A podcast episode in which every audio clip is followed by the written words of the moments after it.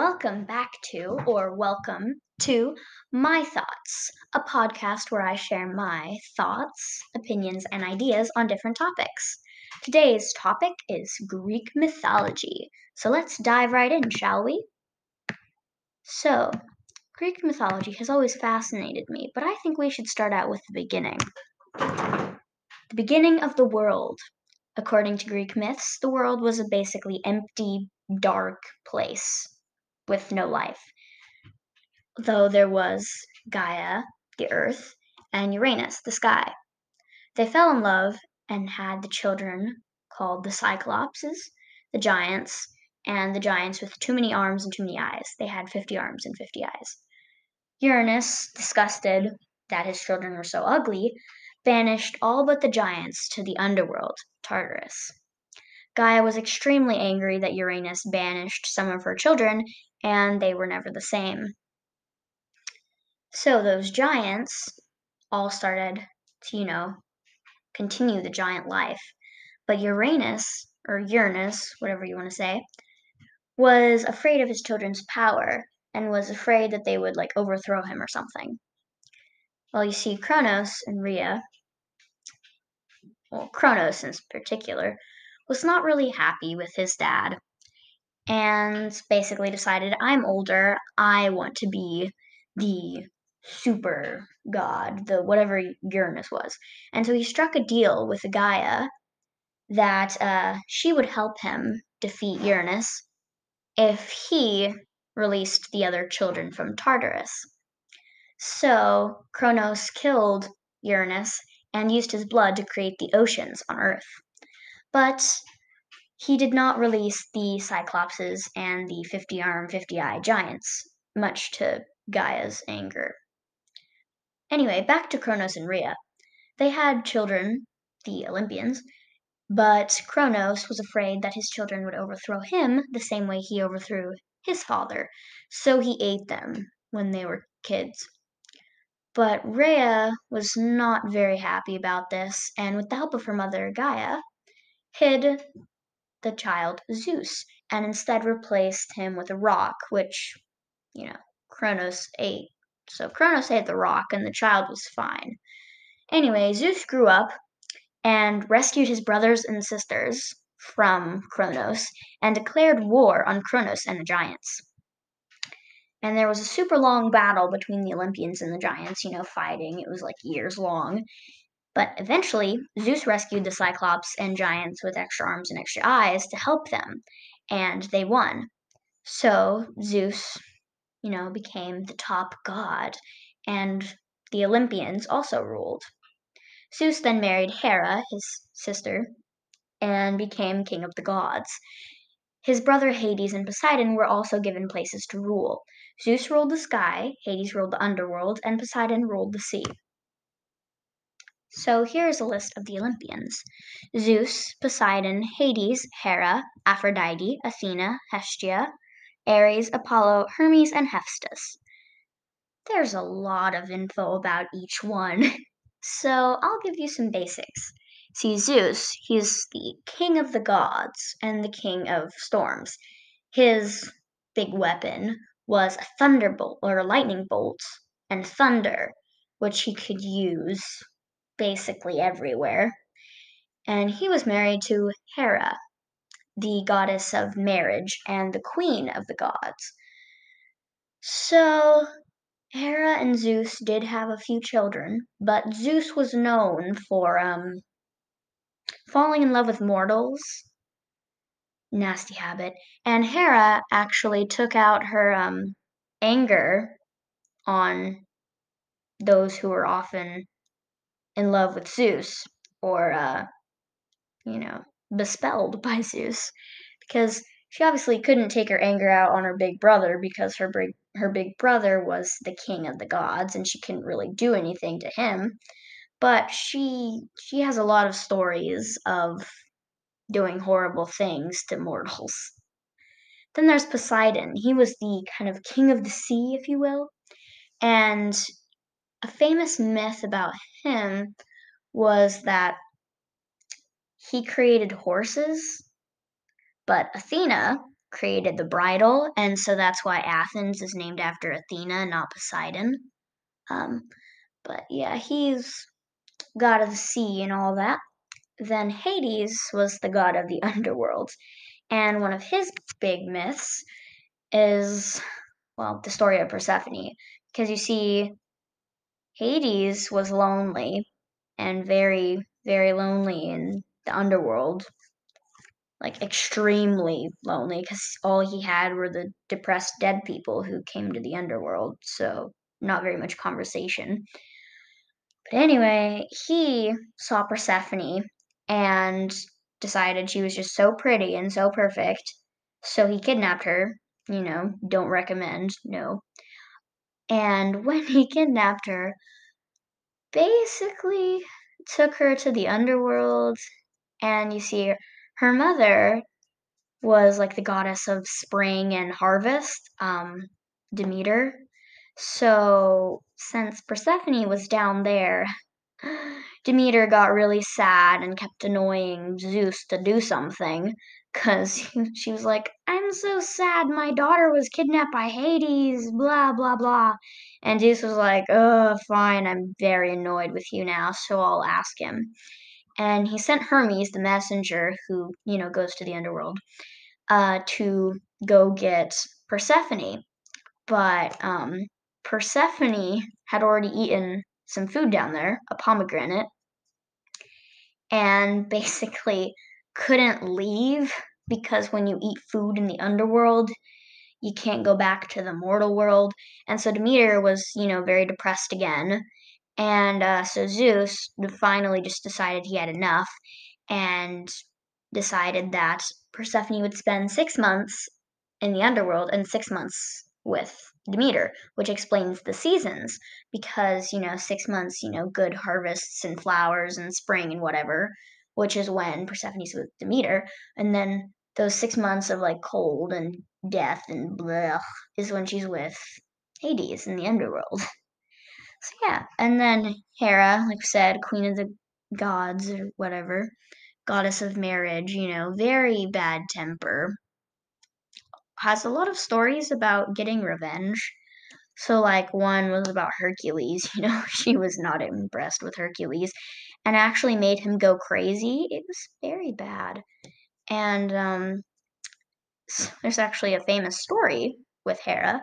She was very upset that um you know Zeus fell in love again with some mortal dude and um basically she didn't like Hercules like at all. And so Hercules was off there living his life with his wife and whatever, you know. And Hera caused him to go crazy and kill his family. Oof, ugh, very, very bad. And basically he went nuts, but then he returned his sanity after his family was destroyed. So basically, he felt terrible guilt. So he basically decided that he would do 12 labors, or well, it was really supposed to be like 10 labors, um, to kind of like absolve his guilt and like get rid of his guilt. Um, so he did his 10 labors and kept getting more labors because, you know, they kept claiming that he wasn't doing it right and whatever just to get more labor and stuff. But anyway, then there's Aphrodite. She was the goddess of love and beauty. And so whenever someone wanted to fall in love, they would like ask Aphrodite to do something. And one of her famous stories is there was this dude who fell in love with this girl, like Georgia or whatever her name was, but she was not super interested. She was kind of like, I don't know, a tomboy. I don't know. What would you call that? Well, anyway, she was like a hunter and all that. So she would like hunt and she was she was amazing at different sports like swimming and running. And she didn't really want to be married, but uh, kind of as a joke, she said um, whoever could beat her in a race would get her heart. Nobody could beat her in a race. So that dude, he went to Aphrodite and Aphrodite caused them to fall in love with each other, but they never thanked Aphrodite. And she got very mad and turned them into animals. But yeah, then you have Athena. So Athena is the goddess of wisdom and crafts, which explains the uh, earlier myth with Poseidon. Because although Poseidon created a horse, they had no way to tame it. So, yeah. Basically, the, the full myth goes that they both wanted a town named after them. And so they had a challenge of inventions. But you see, Athena, you know, she was like the goddess of inventions and crafts and stuff. So you see, Poseidon, he made a horse. You know, pretty cool, right? But no one could get near it and no one could tame it because it was wild and crazy. But Athena created the bridle to tame the horse. So Athena got a place named after her called Athens.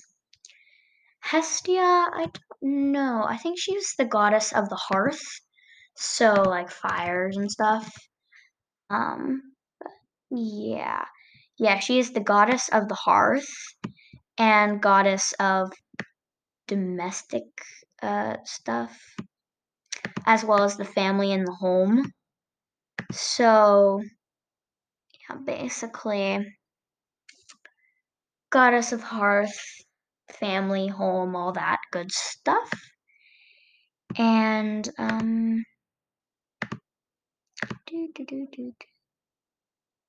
yeah, she also helped keep peace in family and taught people how to build homes. So that was nice. Uh, yeah, she. Let's see. Yeah. Blah. blah, blah. There's not a ton of stuff about her actually because sometimes she's replaced with another god uh, instead. So basically, you know, goddess of the hearth and, you know, families. But often, although she is an Olympian as Hestia, the goddess of hearth, she's often replaced with Dionysus.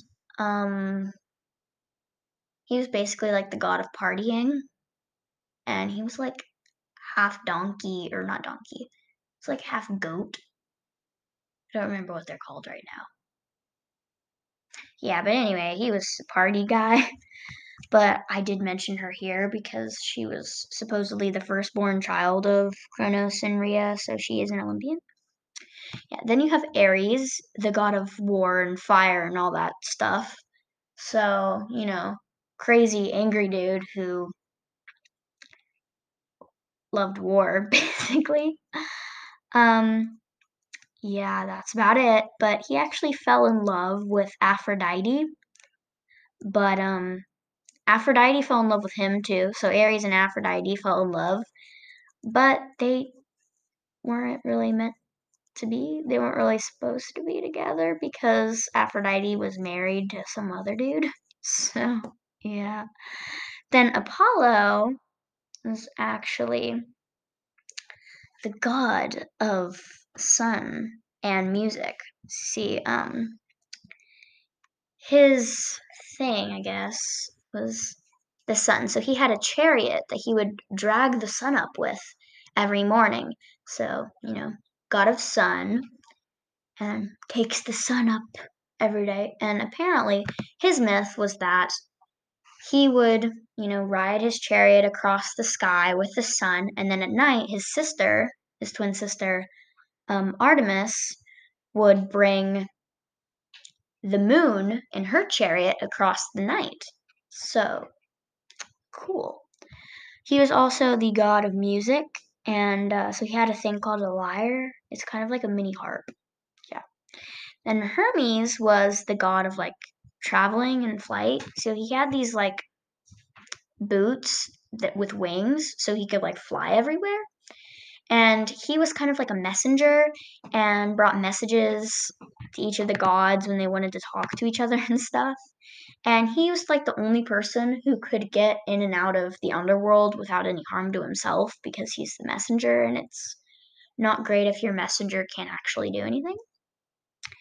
yeah, so that's Hermes. And then there was Hephaestus. So he was like the god of metalworking and kind of like inventions and stuff. And you see, when he was a baby, he was the son of Zeus and Hera, but Hera thought he was ugly and threw him off the uh, Mount Olympus. So he was abandoned. But he was a very important metal worker and often created stuff for the gods. So, like a shield for like Athena, magical like wooden shield thing or gold, bronze, whatever it was, shield thingy. And then made like a helmet for Ares and stuff, and made a, a throne for his mother Hera. So, yeah, lots of fun stuff. But he was actually married to Aphrodite because Zeus told them to marry. And Aphrodite did not like Hephaestus, but Hephaestus loved Aphrodite. He fell in love with Aphrodite. But Aphrodite didn't like him and fell in love with Ares instead, but she was still technically married to Hephaestus. So then there's also the goddess Artemis, who, you know, basically she's actually often called a tri goddess. So she was well, in Roman mythology, she's often called Diana, but in Greek mythology, the one we're doing today, she was called Artemis. So she was mostly known as the goddess of the hunt, and basically, she, you know, was the goddess of the hunt. It kind of explains itself. She did a lot of hunting, and she was called like the virgin hunter because uh, she decided she never wanted to get married. So, and as a huntress, she would often go around in the woods with her hounds to hunt deer and stuff. But besides hunting, as she's most known for, she was also sometimes considered the goddess of the moon, um, like Diana in Roman mythology. Uh, so she basically, like Apollo, did his like sun chariot thing. She did the moon chariot thing. So yeah. And uh, when she was younger, apparently, she was born, and Zeus, she told Zeus that she wanted stuff for her birthday, and kind of like just as gifts. And he said he'd give her stuff. And she asked for like a wonderful bow, like the one her brother had, and uh, that she would never have to marry and all that. So he, he gave her those. But she's also well known for another myth. Well, actually, two myths. So, like, the first one was that apparently she had a very close friendship with this dude called Orion. He was a hunter. And one day he was like swimming, and Apollo dared her to try and shoot whatever out there was kind of swimming. So she shot at it, and uh, he, he died. Um, basically.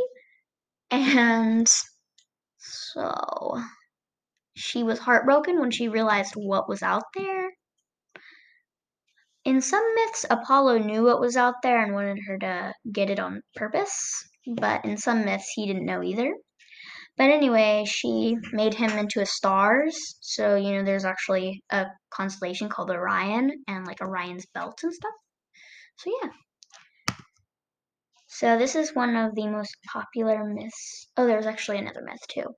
I forgot to mention. Um, so basically, once there was like this princess, and her father was the king, and they were trying to go somewhere on their ship, but Artemis wouldn't let them pass because they did something like sacrifice her favorite deer or something to another god or whatever.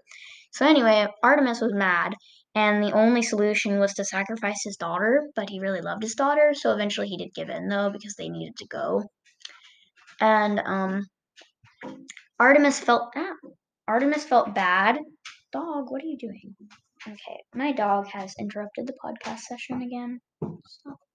Okay, anyway, she felt really bad about this poor kid being sacrificed, so she decided instead that she could become a priestess for her uh, and saved her life by replacing a deer in its uh, place. But, um, yeah. she was not too happy, and her brothers helped the, her escape. So, anyway, uh, now one of my favorite myths, and probably one of the most popular, is the Athena and Arachne story. Um, so basically, once there was a mortal named Arachne who was amazing at weaving, and she would like weave tapestries and artwork. And people came from all over. How, dog? She stepped on my foot. Yeah. They would come all over to look at her art. They said Athena herself must have blessed her because she was the goddess of crafts, and um, that she was so amazing that the goddess of crafts obviously must have blessed her, and she's just so great.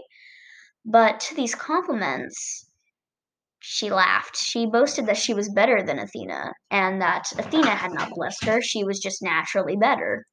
So one day, Athena, disguised as like a hag, showed up to see her, you know, because she heard some rumors, and she asked her if she was better than Athena. She said she was better, and Athena was very angry and challenged her to a contest. So they got a judge and began. So Athena made beautiful scenes of mortals praying to gods and leaving offerings, but Arachne made weavings of gods looking like fools. um, so Arachne's, well, Athena, showing, you know, mortals bowing down to gods, although it was a beautiful weaving, and obviously something a god would do, the mortals did not like it very much. And likewise, the the gods didn't really like Arachne's artwork because although it was good, it was about the gods looking like fools. So um, the judges said Arachne's was better, and Athena got really angry and turned her into a spider so she could weave forever. And funny enough, Arachne actually means spider in Greek. So she had a very well fitted name. But that's why spiders weave stuff and hide in corners, apparently. But yeah, um, I'll probably re record this episode later because my dog keeps getting in the way and I mispronounced a few things, and um, yeah. But anyway, basically, I have a plan for the next few weeks. Oh, hi, dog. Um, that first episode, you know, about sustainability. Second episode about Greek mythology. Third episode about reviewing a charity that I've been researching. And the fourth one about uh, Shakespearean history and the modern versions of different plays, like A Midsummer Night Dream. So, yeah anyway, I hope to see you guys later in another episode, and I hope you have a great day. Bye.